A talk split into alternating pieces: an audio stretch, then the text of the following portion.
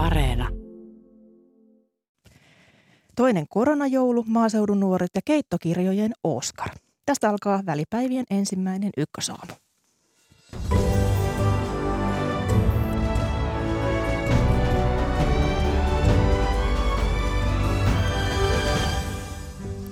Hallitus veti koronahätäjarusta joulun alla. Summaamme aluksi joulunpyhien koronasaldoa Terveyden ja hyvinvoinnin laitoksen terveysturvallisuusjohtajan Mika Salmisen kanssa.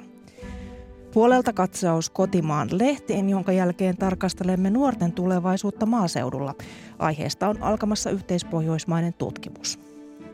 Suomalainen keittokirja on palkittu hiljan keittokirjojen Oskarilla ja tuo kirja on kunnioitus lähiruualle. Miksi aluevaalit eivät kiinnosta ketään, näin kyselee puolestaan aamukolumnisti Emilia Uljas. Minä olen Mira Stenström. Hyvää huomenta.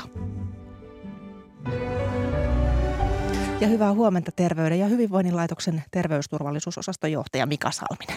Hyvää huomenta. Perjantaina jouluaattona kirjattiin suurin päiväkohtainen koronan tartuntaluku, luku, joka oli yli 3220 uutta koronavirustartuntaa. Tämän koronan tautihuipun ennakoitiin aiemmin osuvan joulun pyhiin, mutta mikä se tilanne on tällä hetkellä? Osuiko vai onko huippu vasta tulossa? No sitähän me emme oikeastaan vielä tiedä, että se vasta tavallaan jälkikäteen pystytään se huippu, huippu tunnistamaan. Että, äh, nyt siis ihan viimeisten päivien täytyy muistaa, että nämä tilastot on aina niin kuin tavallaan edellispäivän, eli se mikä jouluaattona raportoitiin oli itse asiassa torstain luku. Ja nyt sitten se, mitä olen nähnyt ennakkotiedot oikeastaan tämän joulupyhien luvuista, niin, niin perjantai- ja lauantain luvut ovat siinä yhteensä vähän päälle 2000, että selvästi matalampia, mikä ei ole mitenkään yllättävää ottaen huomioon, että ihmisillä on varmaan paljon muuta tekemistä kuin testeissä käymistä. Ja varmaan myös osa oli käynyt tavallaan varmuuden vuoksi myös etukäteen. Nythän Helsingin ja Uudenmaan sairaanhoitopiirin VS-johtaja Jari Petäjä sanoi lauantaina Helsingin Sanomien haastattelussa, että Huslapin jouluaattona tehdyistä Koronatesteistä positiivisia oli 21 prosenttia ja Varsinais-Suomen sairaanhoitopiirissä näiden positiivisten näytteiden osuus joulupäivänä oli 20 prosenttia, niin mitä nämä luvut enteilevät?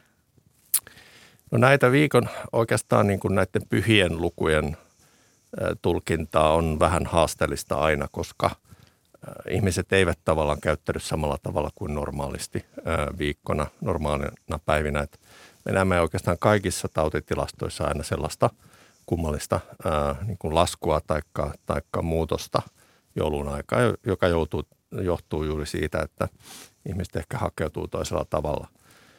Se, että se positiivisuusaste on korkea, ei tietenkään ole hyvä asia. Se tarkoittaa sitä, että suuri osa, tästä tapauksessa viidesosa kaikista, jotka niin kuin epäilee ää, saaneensa tartunnan ja käytesteissä, niin todellakin ovat sen saaneet tässä on monta erilaista selitysmahdollisuutta. Kaikkein todennäköisin ehkä on juuri se, että, että on tämä tavallaan, sieltä on seuloutunut ehkä pois sit sellaiset henkilöt, jotka muuten kävisi niin sanotusti varmuuden vuoksi testeissä, joka sitten voi nostaa tätä positiivisuusastetta. Sitten tietysti se, että tautia on paljon, se selittää osan siitä. Sitten on sellainenkin mahdollisuus olemassa, että paljon on ihmisiä, jotka on tehnyt kotitestejä ja ne – negatiivisethan jäävät tavallaan sitten rekisteröimättä kokonaan, koska ihmiset eivät sitten käy uudestaan yleensä testissä. Sitten toisaalta ne positiiviset sitten kyllä käy ja se sitten voi rikastaa sitä. Mutta mikä sitten syy on, niin se on varmaan jonkinlainen yhdistelmä näistä. Kuitenkin korona on ruuhkauttanut päivystystä täällä HUSissa, HUSin, HUSin alueella joulunpyhinä ja näihin mediatietojen mukaan siis yhteispäivystyspisteisiin on tullut koronan oireita lievästi, siis tämmöisiä lieviä koronan oireita potevia henkilöitä, niin, niin miten vakavana pidät tätä, että lievän koronan kanssa mennään päivystykseen? No se on kyllä vastoin suosituksia. Ei, ei kyllä voi suosittaa, että, että jos on lievä, lievä oire, niin sitten pitäisi vaan kotona ää, rauhallisesti sitä sairastaa. Sitten tietysti jos tulee vakavampia oireita, tulee hengitysvaikeuksia tai muuta, muuta sitten vakavampaa että totta kai silloin täytyy niin kuin olla hyvinkin matalalla kynnyksellä yhteydessä, mutta sinne päivystykseen ei pitäisi mennä, koska sitten voi tartuttaa muita ja se ei nyt oikein ole kenenkään etu, että, että tavallaan tässä ei pitäisi toimia niin kuin muiden flunssien kohdalla, vaan, vaan kyllä sitten pitäisi ihan rauhallisesti siellä kotona sit sitä lievempää tautia sairastaa. Niin ja pahimmillaan tartuttaa sitten vielä hoitohenkilökunnan. Kaikki tämä on mahdollista ja se ei ole nyt kauhean tarkoituksenmukaista. Mistä tämä mahtaa sitten kieliä, että ihmiset hakeutuu myös sinne päivystykseen? Eikö meillä esimerkiksi niin kuin testaus tällä hetkellä vedä riittävästi? No sitä, mulla ei ole siitä nyt hirveän tarkkaa tietoa, mutta kyllä sen tiedän, että, että testaus, testaus on monella paikkakunnalla ruuhkautunut. Ja tietysti tämmöisenä niin kuin, pyhäaikana niin on, on varmasti myös terveydenhuollossa vähän vähemmän resursseja sit käytettävissä. Ihmiset on myös siellä lomalla ja ansaitulla sellaisella, joka sitten voi aiheuttaa tämmöisiä ruuhkia. No, jos, jos on sellainen tilanne, että, että pientä oiretta on, on ja, ja testeihin ei pääse, niin, niin miten silloin pitää toimia? No silloin täytyisi äh, ensinnäkin niin ei lähteä siis ihmisten ilmoille, vaan pysytellä kotona sitten sairastamassa sitä. Jos on niitä kotitestejä, niitä voi, voi äh, äh, käyttää ja testata itsensä ja, äh, ja sitten sen mukaan toimia. Ähm, tietysti mä toivoisin, että, että se testausmäärä sitten pystyttäisiin pitää sellaisella tasolla, että ainakin he, joilla on niin kuin, se positiivinen tulos, niin, niin tuota, pystyisivät sitten käymään, jos on paljon muita ihmisiä, jotka on saattanut altistua. Jos saa kotitestistä positiivisen tuloksen, niin se on hyvä sitten kertoa omille kontakteilleen, läheisilleen, että että nyt on tämmöinen tilanne, että teidänkin kannattaisi sitten varoa taikka, taikka itse käydä testissä. Ja sitten jos kotitestistä tulee positiivinen, niin, niin kannattaako se kuitenkin mennä vielä varmistamaan sitten tämmöiseen viralliseen testiin? No se ei ole välttämätöntä. Se riippuu vähän siitä, että mihin, mihin sitä tarvitsee. Jos tarvitsee tavallaan ää, sitten esimerkiksi ää, tuota, eristyspäätöstä varten, jos työnantaja ei hyväksy sitä, että kertoo, että on, on tehnyt kotitestin, työnantajahan voi sen hyväksyä. Ei siinä mitään, se on ihan työnantajan oma päätös sinänsä, e, että voi olla poissa töistä. Niin silloin, silloin pitäisi käydä siellä testissä. Mutta oikeastaan muuten, muuten ei tarvitse. Et sitten voi, voi, jos se, erityisesti jos se, se tauti pysyy lievänä ja suurimmalla osalla, jotka on rokotuksen saanut, vaikka sitten saisi tartunnan, niin se tauti kyllä pysyy lievänä tosiaan koronatestaus pääkaupunkiseudulla on ollut ruuhkainen, samoin tartunnan jäljitys. Niin missä vaiheessa testauksesta ja tästä jäljityksestä ei ole enää hyötyä? Missä vaiheessa tullaan sellaiseen pisteeseen, että ne voimavarat voitaisiin siirtää sitten jonnekin muualle terveydenhuoltoon? No siinä on, siinä on tällaisia tuota, tasapainoiluja, että eh, sellainen niin kuin massajäljityshän on ollut jo pitkään siis selvää, että se ei nyt ikävä kyllä näin isoilla luvuilla, niin ei ole mitään mahdollisuutta kaikkia jäljittää. Ja, ja sen, sen hyöty on niin kuin aika huono tällä hetkellä. Se on ihan selvästi sanottu ää, tuolta palvelujärjestelmän puolesta. Mutta sen sijaan sitten on, on paljon sellaisia tapauksia, joissa se on tarpeen. On vaikkapa sitten ää, sosiaalipuolella töissä tai terveydenhuollossa tai jossain muussa kriittisessä tehtävässä, jossa sitten on tärkeää, että löydetään ne kontaktit ja heidän – heidän niin kuin jatkotartuntoja voidaan estää. Tässähän koronarokotukset ovat nyt myös joulunpyhinä saaneet meillä väkeä liikkeelle ja, ja tuota yli 963 000 ihmistä tämän äh, kolme rokotetta koronavirusta vastaan on, on saanut. Tämä luku siis on poimittu eiliseltä. Niin minkälaista tahtia tällä hetkellä Mika Salminen tuo rokottaminen etenee? Miten tyytyväinen olet siihen tahtiin? Kyllä se hyvältä näyttää. Äh, tietysti nyt varmasti pyhien aikana tulee vähän hidastusta. Ihmiset ei myöskään varmaan hakeudu samalla tavalla ihan niin pyhäpäivinä, mutta oletaan kyllä, että nyt välipäivinä taas tahti kiihtyy ja olemme kyllä päässeet niin kuin Suomessa, kiitos kuntien hyvän toiminnan, oikeastaan tavallisesti samalle tasolle kuin mitä, mitä kesällä oli sitten näissä niin kuin ykkös- ja kakkosrokotteiden antamisessa, että, että kyllä kaikki, kaikki resurssit on käytössä, että hyvää vahtia menee no, olisiko vara vielä vauhdittaa, että kun monesti se tuntuu olevan näistä rokottajista kiinni, että heitä löydetään lisää, niin, niin, niin miten hyvin heitä on saatu haalittua kokoon tai saadaan vielä haalittua kokoon? No käsittääkseni kyllä kaikki tehdään kunnissa ja, ja, ja sairaantopiirissä sen eteen, että löydetään kaikki he, jotka sen, sen asian osaavat tehdä. Se ei ole ihan niin yksinkertainen temppu, että vaan neulalla pistetään, vaan kyllä siinä täytyy aika paljon asioita osata ihan oikeasti, että, että se, sit siihen nyt ei ihan maalikkoa niin kuin allekirjoittanutta esimerkiksi kahdessa minuutissa opeteta, että se tarvitsee kyllä sen ihan oikean osaamisen. Pitää tietää, mitä tekee. Kyllä pitää. Tässä on kuitenkin niin kuin terveydenhuollon toimenpiteestä kyse, että ei, ei mistään ihan autorenkaan vaihtamisesta. Meillähän hallitus veti tästä koronahätäjarosta joulun alla, joka siis tarkoittaa näiden rajoitusten, koronarajoitusten merkittävää kiristymistä. Ja peruspalveluministeri Krista Kiurun mukaan tätä epidemiatilannetta tietysti tarkkaillaan myös joulun pyhinä. Tarkkailujakso on kaksi viikkoa ja kolmennella sitten tehdään tarvittaessa uusia päätöksiä. Niin mitä kaikkea meillä on nyt tällä hetkellä tässä tautitilanteessa tärkeää pitää silmällä? No kyllähän se kaikkein kriittisin on se terveydenhuollon toiminta, että, että sairaalat pystyy hoitamaan kaikki, jotka, jotka koronaan sairastuu ja, ja sen verran sairastuu, että tarvitsee sitä sairaalahoitoa. Tehohoidon kapasiteetti on varmaan se kriittisin piste. Se on ollut monta kertaa esillä ja ei se asia ole muuttunut. Siitä, siitähän tässä on kyse. Se on se tärkein, tärkein Kyllä mittari. Vaan. Kyllä. Tässähän nyt tätä koronavirusta tutkitaan koko ajan lisää ja, ja nyt vähän aikaa sitten tuli tosiaan tässä viikonloppuna tieto, että tämä koronaviruksen omikron-muunnoksen saaneilla ihmisillä on 50-70 prosenttia pienempi todennäköisyys joutua sairaalahoitoon deltavarianttiin verrattuna. Näin kertoo siis Britannian terveysturvallisuusviraston tuore tutkimus. Niin minkälainen tieto tämä on taudin hallinnan näkökulmasta?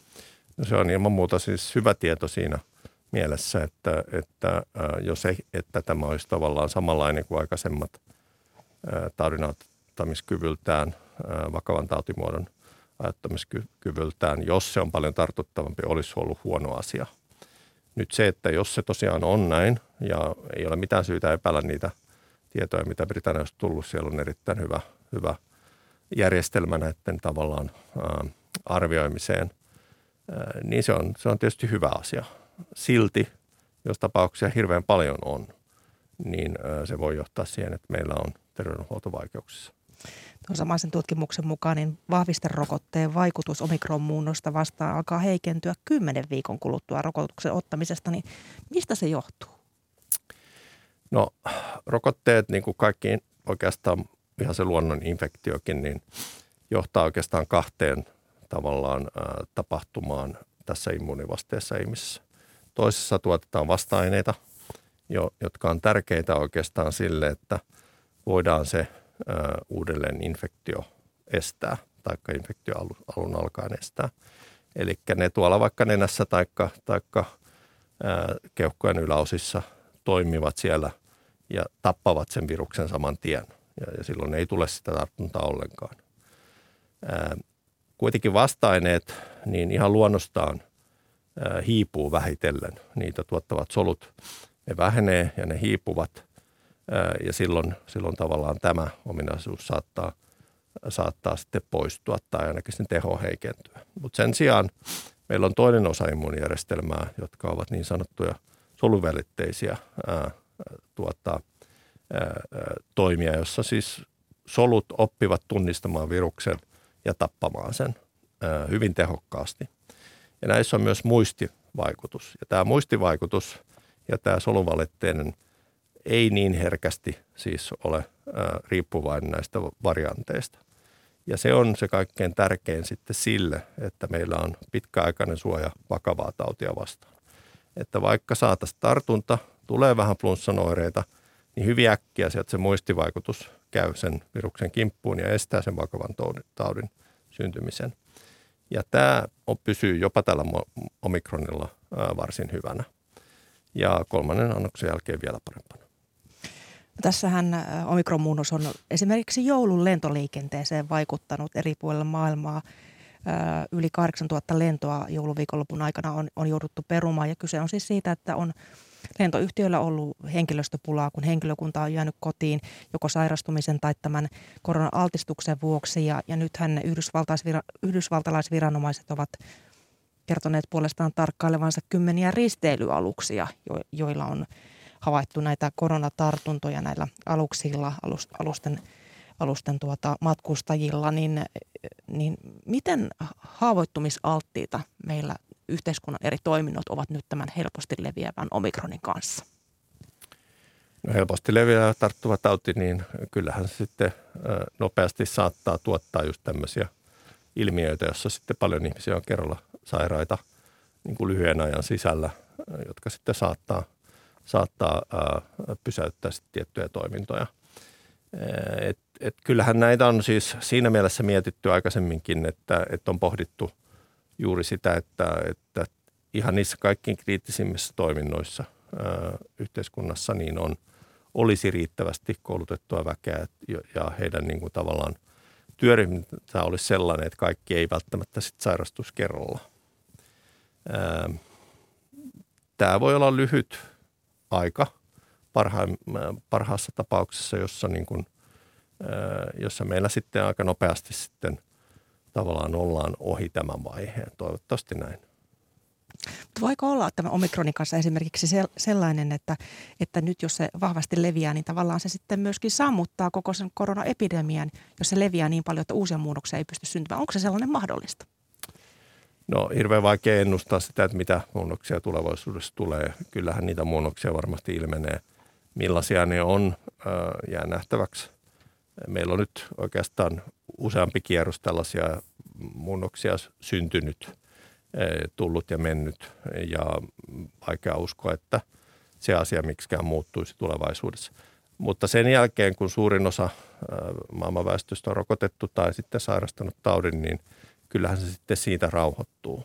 Että se ei ole samalla tavalla dramaattista enää. Terveyden ja hyvinvoinnin laitoksen terveysturvallisuusosaston johtaja Mika Salminen, paljon kiitoksia vierailusta Ykkösaamussa.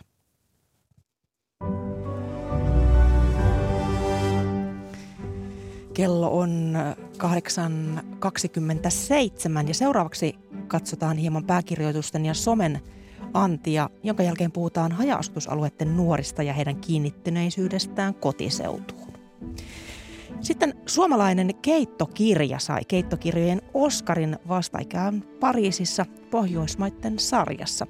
Ja tämä kirja on osoitus lähiruoalle, helpoille resepteille ja sille, että ruokaa tehdään ja nautitaan yhdessä luontoa kunnioittaen. Päivän kolumnistina on Emilia Uljas ja hän analysoi kiinnostusta historian ensimmäiseen aluevaaleihin, mutta nyt sanomalehtien ja somen antiin ja niihin meidät johdattaa Maria Skara. Hyvää huomenta. Hyvää huomenta. Aamulehtien tarjontaa siellä pääkirjoituksissa löytyi näkemyksiä ilmastonmuutokseen hyvin eri, eri kanteilta. Lapin kansa toivoi asenteita loivemmiksi.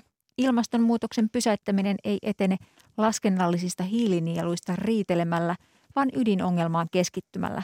Päästöt on saatavan minimiin, kirjoittaa Lapin kansa. Se kirjoittaa reaktiosta europarlamentaarikko Ville Niinistön esityksestä, joka nostaisi Suomen hiilinielutavoitetta, mikä tarkoittaisi muun muassa hakkuiden reilua vähentämistä. Ilmastokeskustelu on politisoitunut ja polarisoitunut. Tästä hyötyvät populistit, joilla ei ole tarjota ratkaisuja vaikeisiin ongelmiin.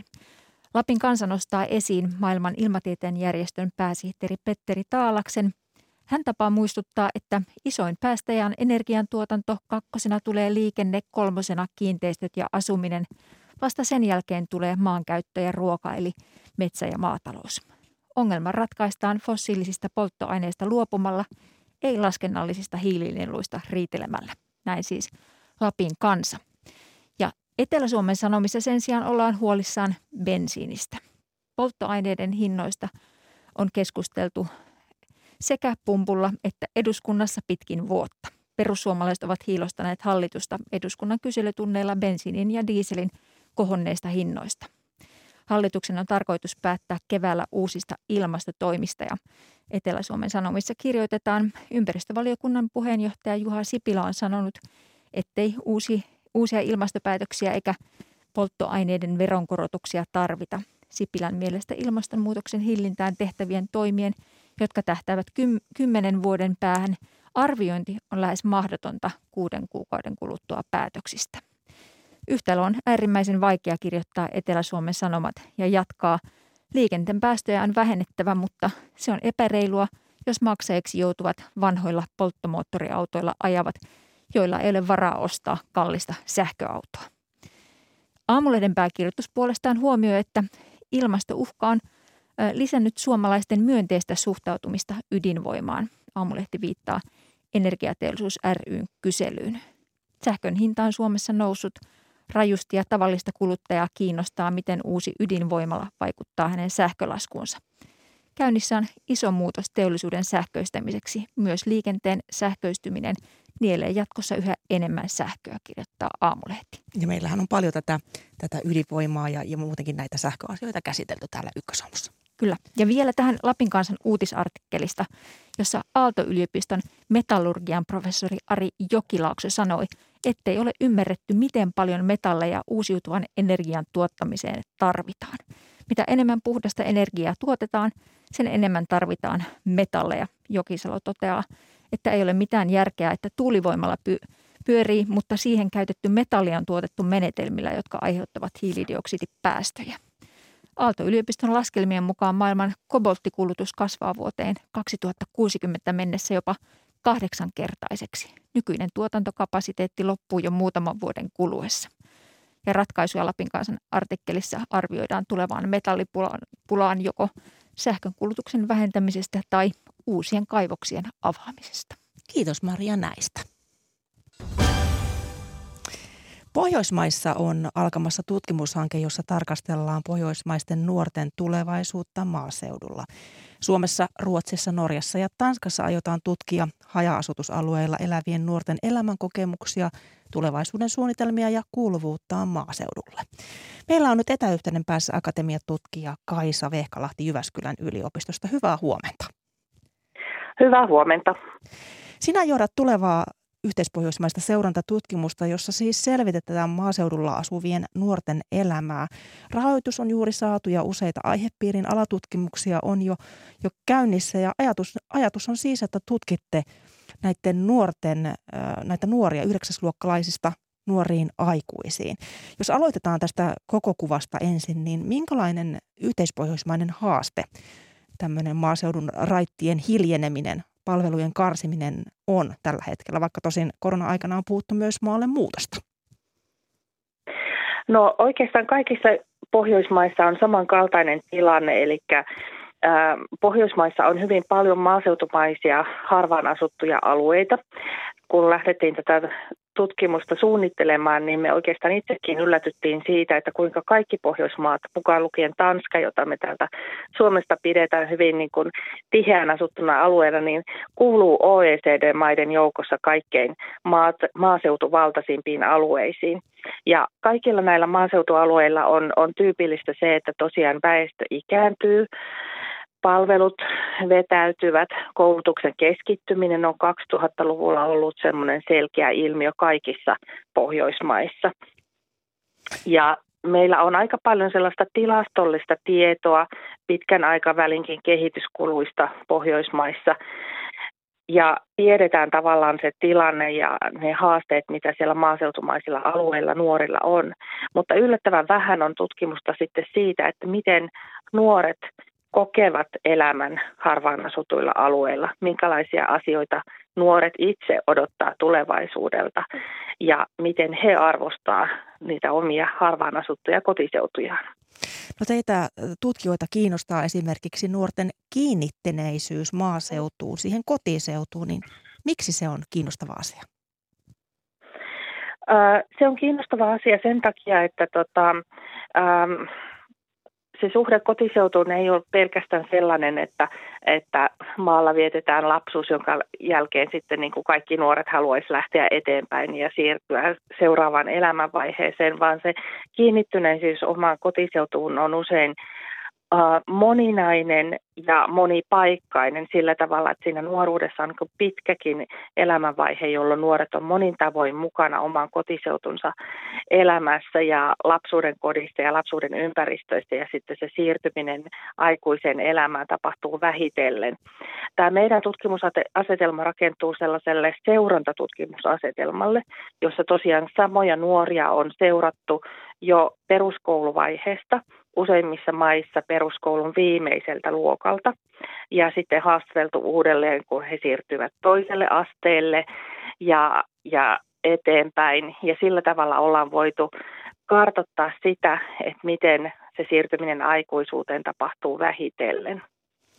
Kun tuossa äsken jo viittasitkin tähän kouluverkon harvenemiseen, joka on il- ilmiö näissä kaikissa tutkittavissa maissa, niin, niin miten se on tämän hetken tiedon mukaan vaikuttanut näihin haja-asutusalueiden nuoriin, jos, jos siellä omalla paikkakunnalla ei ole esimerkiksi lukiota tai sitten sitä toiseen asteen koulua? No esimerkiksi täällä Suomessa me ollaan vuodesta 2015 seurattu ähm, nuoria kahdella erilaisella paikkakunnalla. Itä, toiset asuu Itä-Suomessa ja toiset Keski-Suomessa. Ja tässä tutkimuksessa ollaan hyvin selkeästi havaittu se, että kyllä se koulutuksen saatavuus on kaikkein suurin tekijä, joka vaikuttaa nuorten elämään.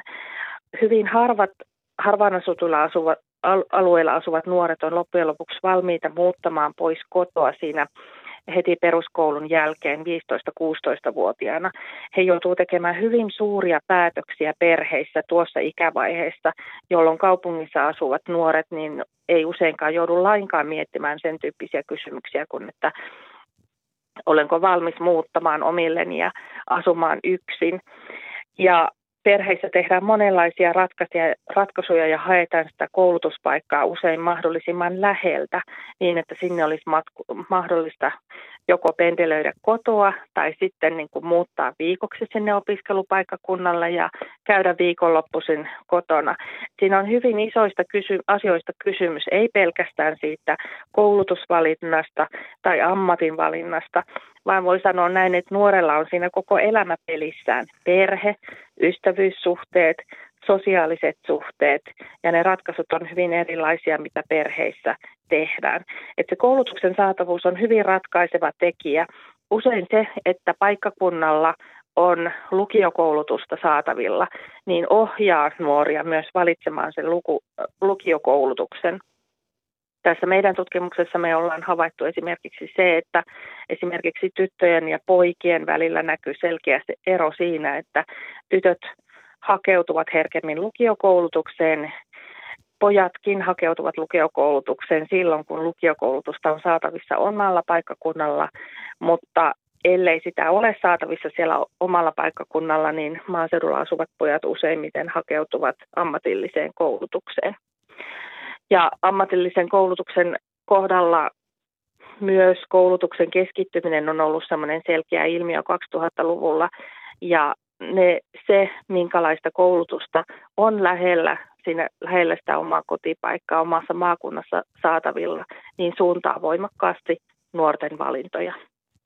Näihin tutkimuksiin Pohjoismaissa yhteensä osallistuu noin 200 nuorta ja, ja kun haluatte selvittää monta asiaa, niin yksi on muun muassa sitten tämä nuorten arjen rakentuminen eri, eri puolilla Pohjoismaita ja erilaisilla alueilla, niin minkälaisena nuorten arki maaseudulla tämänhetkisen kuvan perusteella näyttäytyy? No se näyttäytyy kyllä hyvin moninaisena. Et toisaalta on niin, että pienillä paikkakunnalla harrastusmahdollisuudet on vähissä ja nuoret on usein hyvin riippuvaisia, erityisesti alle 18-vuotiaat nuoret on hyvin riippuvaisia vanhempien mahdollisuuksista kuljettaa harrastuksiin esimerkiksi läheisiin kaupunkeihin ja näin. Mutta toisaalta nuoret on myös hyvin innovatiivisia ja kekseliäitä ja järjestävät itse tekemistä paikkakunnillaan. Että se on ollut semmoinen meille iloinen ja yllättävä tulos tässä meidän suomalaisessa tutkimushankkeessa, että ollaan nähty, kuinka aktiivisia nuoret itse on esimerkiksi vetämään erilaisia, erilaista harrastustoimintaa siellä omilla paikkakunnillaan. Eli ma- vaikka maaseutukunnista saatetaan ky- puhua semmoisena käpykylinä, niin, niin paikkakunnat voivat olla hyvinkin aktiivisia, kun nuoret järjestävät sinne itselleen kaikenlaista toimintaa. Kyllä. Toisaalta se on myös hyvin haavoittuvainen ää, rakennelma, että siinä vaiheessa sitten kun sieltä aktiivisia nuoria muuttaa pois paikkakunnilta, niin voi olla, että joku harrastustoiminta esimerkiksi päättyy, loppuu kokonaan. Mutta kaiken kaikkiaan se nuorten suhde äh, omaan kotiseutuun näyttäytyy näissä meidän tutkimuksissa niin kuin hyvin moninaisena, että siinä se ei ollut suinkaan mustavalkoista, että sieltä oltaisiin haluttu lähteä ehdottomasti pois tai ehdottomasti jäädä, vaan monilla nuorilla näkyy sellainen niin kuin moninainen suhtautuminen omaan kotiseutuun, että siellä nähtiin monia hyviä asioita, Yksi sellainen kaikkein niin kuin voimakkaimmin esille nousut asia, mitä nuoret arvostaa maaseutumaisissa alueissa, niin on, on se luonnonläheisyys, rauha ja hiljaisuus ja mahdollisuus tehdä omia juttuja, mitä ne sitten olikin, esimerkiksi rassata autoja tai viettää aikaa eläinten kanssa. Ja sitten toisaalta samaan aikaan saatettiin kaivata harrastusmahdollisuuksia ja sitä sellaista nuorisokulttuurista elämää, mitä enemmän kaupungeista löytyy. Puhutaan tähän loppuun vielä ihan hetki tästä korona-ajasta. Nythän hallitus suosittaa vahvasti, että korkeakoulut siirtyisivät etäopetukseen ja te haastattelitte viime vuoden koronasulun aikana itäsuomalaisia nuoria, nuoria, niin miten aikuisuuden kynnyksellä olevat maaseututaustaiset nuoret tuolloin kokivat sulun? Kyllä, me tosiaan vuosi sitten koronasulun aikana haastateltiin kahdella paikkakunnalla nuoria, jotka olivat sellaisessa elämäntilanteessa, että aika iso osa heistä oli opiskelemassa. Ja nähtiin, nähtiin kyllä se, että hyvin monet nuoret muuttivat takaisin kotipaikkakunnilleen silloin viime keväänä, jolloin koulut menivät kokonaan kiinni ja oli niin kuin tämmöinen voimakas sulkutilanne. Et silloin niin kuin monet kokivat, että sitten kuitenkin halusivat olla lähellä omaa perhettään ja rakkaitaan ja, ja myös ehkä kokivat sen maaseutuympäristön sellaiseksi väljemmäksi ympäristöksi, jossa on mahdollisuus liikkua ja olla ja tehdä enemmän. Osalle kyllä se paluu kotiin oli, niin kuin saattoi näyttäytyä myös semmoisena negatiivisena, että tuntuu, että palataan takaisin niin kuin lapsuuden asetelmiin ja ei niin kuin onnistukaan se itsenäinen elämä sillä tavalla. Toisaalta sitten tässä meidän tutkimuksessa on myös mukana sellaisia nuoria, jotka niin kuin pysyvämmin asuvat siellä maaseudulla, eivätkä, eivätkä ole välillä asuneet kaupungissa. Ja he taas saattavat kokea, että, että heidän elämässähän ei oikeastaan mitään muuttunut. että maaseutualueilla oli silloin viime keväänä hyvin paljon vähemmän koronaa liikkeellä. Mm. Ja se, mikä me nähtiin niin kuin julkisuudessa viime, viime keväänä, oli se, että, että yhtäkkiä kotimaan matkailu alkoi kiinnostaa kaikkia ja sellaisen niin kuin maalaismaisemman elämäntavan ja olemisen arvostus yhteiskunnassa kaiken kaikkiaan nousi. Hmm. Ja sen myös nuoret panivat sillä tavalla merkille ja, ja niin kuin toivat esille sitä, että hei, että mehän ollaan eletty aina näin, niin kuin miten nyt suositellaan kaikille muillekin akatemiatutkija Kaisa Vehkalaatti Jyväskylän yliopistosta. Teillä siis tutkimus jatkuu, ei muuta kuin onnea matkaa ja oikein hyvää päivänjatkoa. Kiitos haastattelusta. Kiitos samoin. Sitten mennään kokkaamisen pariin, nimittäin inkolaisen kolmen lapsen äidin Karola Landersin lähiruokareseptit metsänvesien ja puutarhan antimista ovat pääosassa keittokirjassa, joka sai keittokirjojen Oscarin eli Gourmand-palkinnon Pohjoismaiden sarjassa hiljattain Pariisissa. Tack för maten mamma eli kiitos ruuasta äiti. Tuo keittokirja oli Landersin pojan Tomaksen idea. Reseptien lisäksi se on mukana perheen metsästysretkillä niin arjessa kuin juhlissa. Ja tuon kirjan toteutti kirjailija ja valokuvaaja Daniela Andersson – Anderson oli marraskuun lopussa Pariisissa vastaanottamassa palkintoa ja koki elämänsä yllätyksen. Kyllä. Se oli niin mahtava ja omituista jotenkin, että mä menin Pariisiin ja mä olin saanut aikataulun, että, että mä saan tämän Best in the World-palkinnon silloin. No, mä menin sinne ja silloin oli ihan niin kuin eri aikataulut. Ja, ja sitten mä kysyin, että olenko liian myöhässä vai, vai minkä takia mun nimi nyt ei ole siinä listassa. Sitten se konferenssi sanoi, että ei, ei, että, että aikataulu oli mennyt uusiksi ja, ja sen takia, että meidän kirja oli vielä saanut tämän Best of the Best 25 vuoden aikana. Tämä niin kuin aivan siis se suurin palkinto, mitä nyt voi saada keittokirjamaailmasta se oli se niin yllätys. Ja, ja se kuulostaa, nyt kun mä sanon sen vielä, niin se kuulostaa aivan, aivan niin kuin oudolta, että miten, että et kyllä se on aikamoinen palkinto kuitenkin. Että et ole toipunut on. vieläkään siitä. En, en, en, en, en ole, en ole. Se, se on uskomatonta. Ei, ei ole koskaan tullut Suomeen tämmöinen palkinto ennen. Et se, se on niin aivan. Ja, ja, ja sitten kun se kategoria oli niin kuin Nordic Cuisine, koko Skandinavia. Mikä se palkinto sitten on? Siis me, me saatiin semmoisen hienon, kivan näköisen kunniakirjan. Ja, ja sitten tietysti, jos tulee nyt uusia painoksia tai uusia kirjoja, niin voi sitten käyttää sitä labelia, sitä best of the best vielä, että voi niin kuin painaa sen sinne kirjaan vielä kansiin. Tämän kirjan kautta suomalainen ruokaperinne nousee sitten maailman maineeseen. Minkälainen merkitys sillä on sinulle kirjoittajana ja valokuvaajana? Kyllä se on erittäin niin kuin, suuri merkitys minulle ja, ja juuri sen takia, että, että tämä, niin kuin, se mitä kirjasta kerrotaan ja, ja se ruokafilosofia, mitä siellä on, niin se on niin kuin mun oma myös. Et mun lapsuuden kodissa oli niin kuin samat perinteet ja, ja oli metsästys ja olin mukana ja metsästän itsekin edelleen ja ja just tämä, että vaikka emme ole niin kuin maanviljelijöitä, et, mutta, mutta meillä oli niin kuin pieni, pieni kasvimaa ja, ja siellä oli sitten vaikka mitä kaikki nämä normaalit porkkanat ja, ja perunat ja, ja, ja sipulit ja näin. Mut, ja se on ollut niin kuin erittäin tärkeää mulle, että, että käytetään niin kuin kaikki nämä lähituottajan tuotteet. Ja jos nyt ei voi itse viljellä, niin just tämä riistapuoli on myös ollut aina todella tärkeä, että käytetään sitten kaikki osat eläimestä ja kunnioitetaan myös se, mitä luonto antaa meille. Ja sen takia haluttiin tehdä myös tämä kirja, että, että siellä on niin helpot reseptit ja että ihan kuka vaan voi niin kuin tehdä. Ja, ja just niin kuin se, se lämminhenkinen fiilis niin kuin pe- perheessä. Et sitä, sitä me niin kuin haluttiin. Ja niin kuin just valokuvaajana niin mä halusin niin kuin näyttää sitä kaikille. Ja, ja, ja siellä niin kuin Gourmand Awardsissa just sanottiin, että se oli niin kuin yksi iso syy siihen, että me saatiin tämä palkinto, oli se, että kirjassa näkyy, että, että per, koko perhe on mukana ja nauttivat niin kuin ruoanlaitosta ja, ja syömisestä ja että syödään yhdessä se oli niin kuin tuomaristolle niin kuin todella niin kuin suuri merkitys. Tämä on ison työn tulos, että olet sekä kirjoittanut että kuvannut kaiken.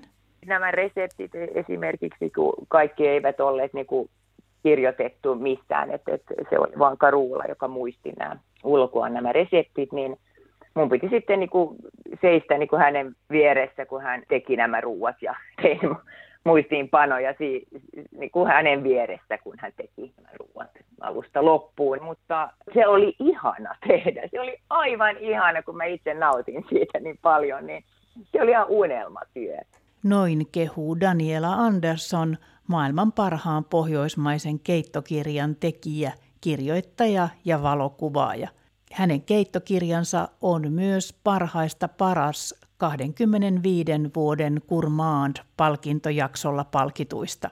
Tack för maten mamma, kiitos ruoasta äiti, viittaa kolmen lapsen äitiin, inkoholaiseen Karula Landersiin, jonka omista suvun ja lähipiirin resepteistä kirja on koottu. Helppoja ja yksinkertaisia ohjeita. Miltä tuntuu, että omat reseptit ovat maailman parhaita – näin vastaa 77-vuotias Karula Landers. Se on kyllä hurja. Mä oon niin iloinen tästä, että mun poika on keksinyt koko tämän kirjan nimi. Ja sitten, että hän tahtoi näitä reseptejä niin kuin julkisuuteen. Enhän mä silloin, kun mä tein se ruoka, niin en, enhän mä niin kuin ajatellut tällä tavalla. Mutta siitä vaan tuli tämmöinen elämän linja.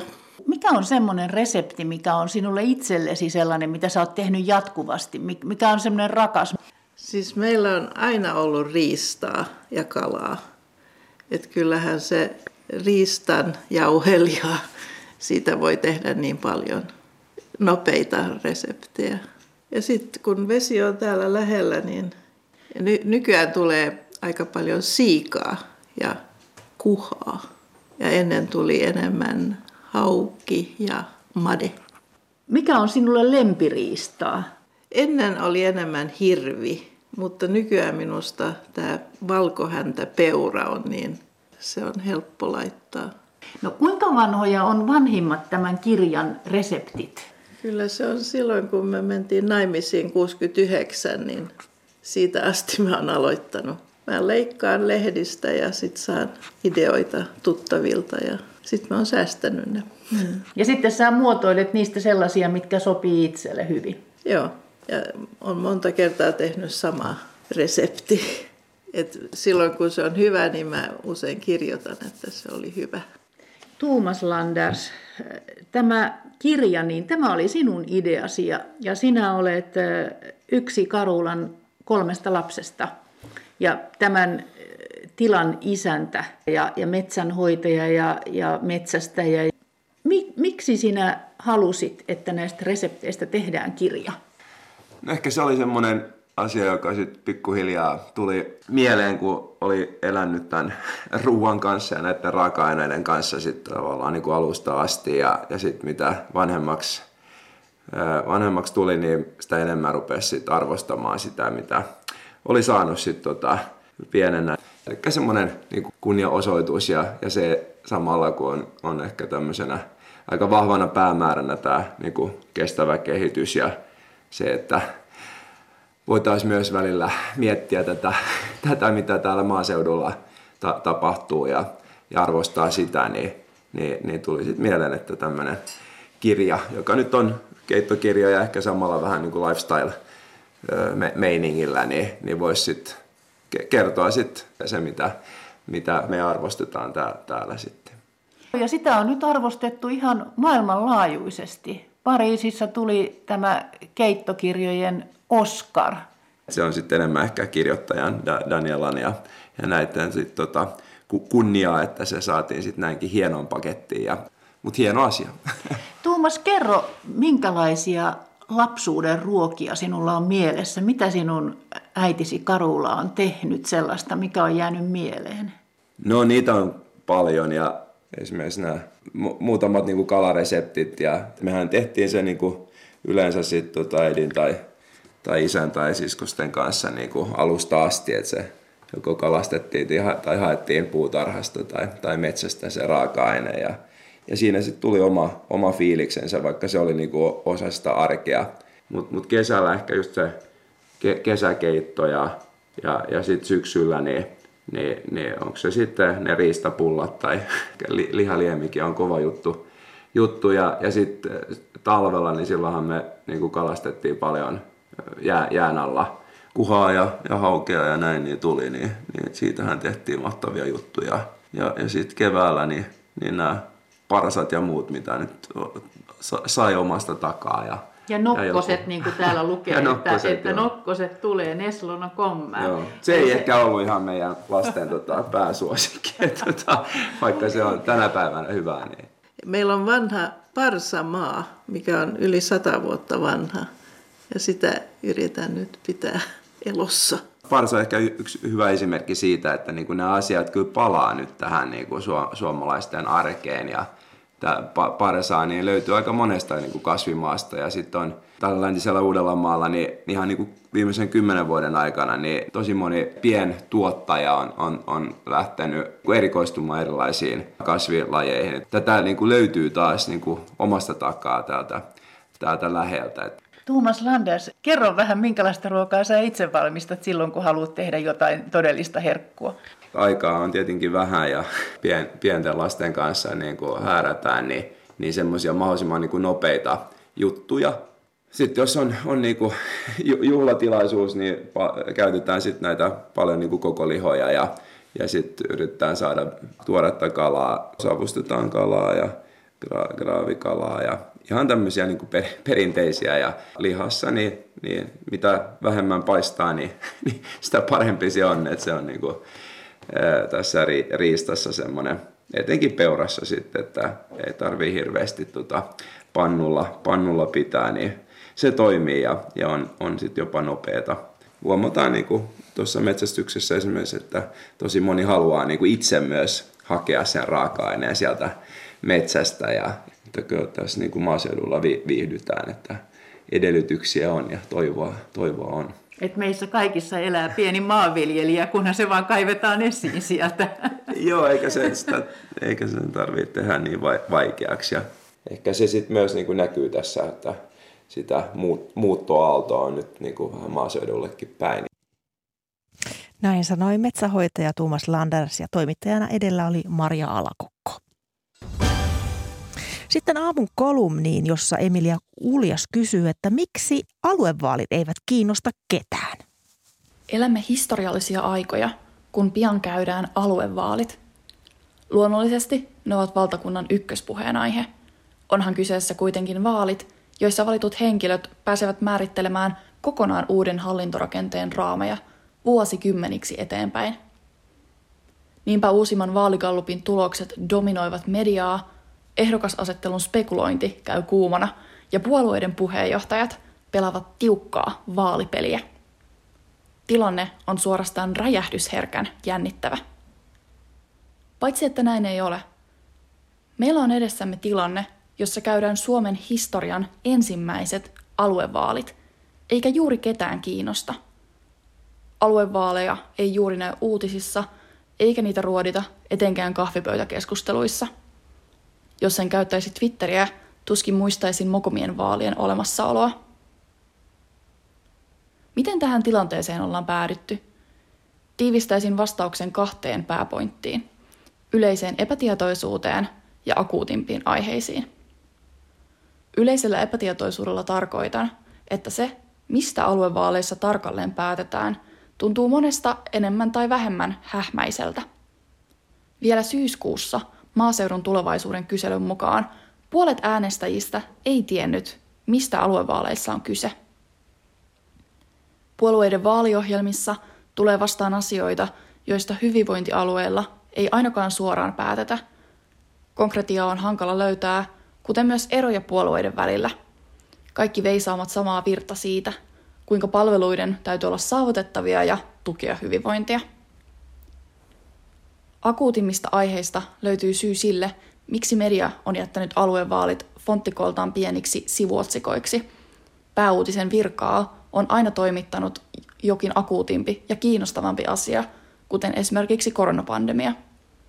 Kun pohdittavana on tehohoitokapasiteetin riittäminen ja koronapassi, jäävät vaalit vertailussa arkipäiväisen tylsiksi, olivat ne kuinka historialliset tahansa. Tässä kohtaa herää helposti kysymys. Mitä väliä? Mitä sitten, vaikka aluevaaleista ei puhuttaisi?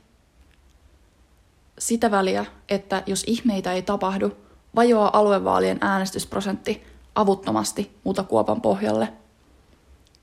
Jo kevään, tai no kesän, kuntavaaleissa oli matalin äänestysprosentti sitten sota-ajan. Ja kuntavaaleista sentään puhuttiin sekä mediassa että viinilasillisen äärellä. Entä mitä, jos suomalaiset eivät vaan äänestä? Jos äänestysprosentti laskee entisestään, yksittäinen ääni saa kohtuuttoman paljon painoarvoa. Se on toki mukavaa heille, jotka äänestävät, mutta demokratialle se on myrkkyä.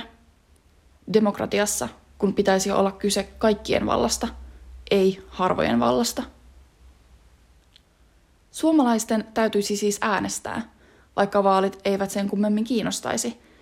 Erityisesti pitäisi herätellä niitä nuoria, jotka eivät ole vielä aiemmin äänestäneet. Aktiivisimpia äänestäjiä ovat kuitenkin aina he, joille äänestäminen on muodostunut vuosikymmeniä kestäväksi tavaksi.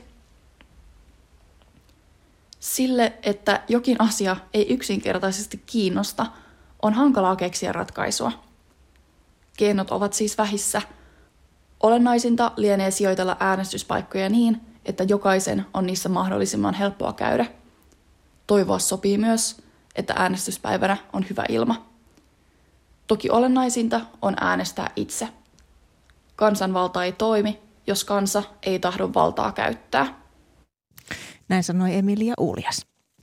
Kanssani tätä lähetystä ovat tehneet toimittaja Maria Skara ja äänitarkkailija Marko Vierikko. Tuottajana on ollut Katariina Lahtonen kuuluttaja Timo Teräsvyöri. Hyvää huomenta. Huomenta. Minkälaisilla ohjelmilla tanssahdellaan sitten eteenpäin? Radiofoniaa lumen sulamisen äänistä saa kuullakseen 22 jälkeen ääniversumissa. Kuulostaa ihanalta. Ja Telkkarissa alkaa tänään Jari Tervon luotsaama sarja, jonka nimeä en nyt muista, mutta suomettumisen ajasta kuitenkin. Ja meillä radiossa Radio Yhdessä alkaa 15 uutisten jälkeen radion rinnakkaissarja ja sen nimi on Suomettumisen aika. Tänään YYAsta. Eli sinne kannattaa seurata. Nyt kiitos seurasta ja mukavaa päivänjatkoa.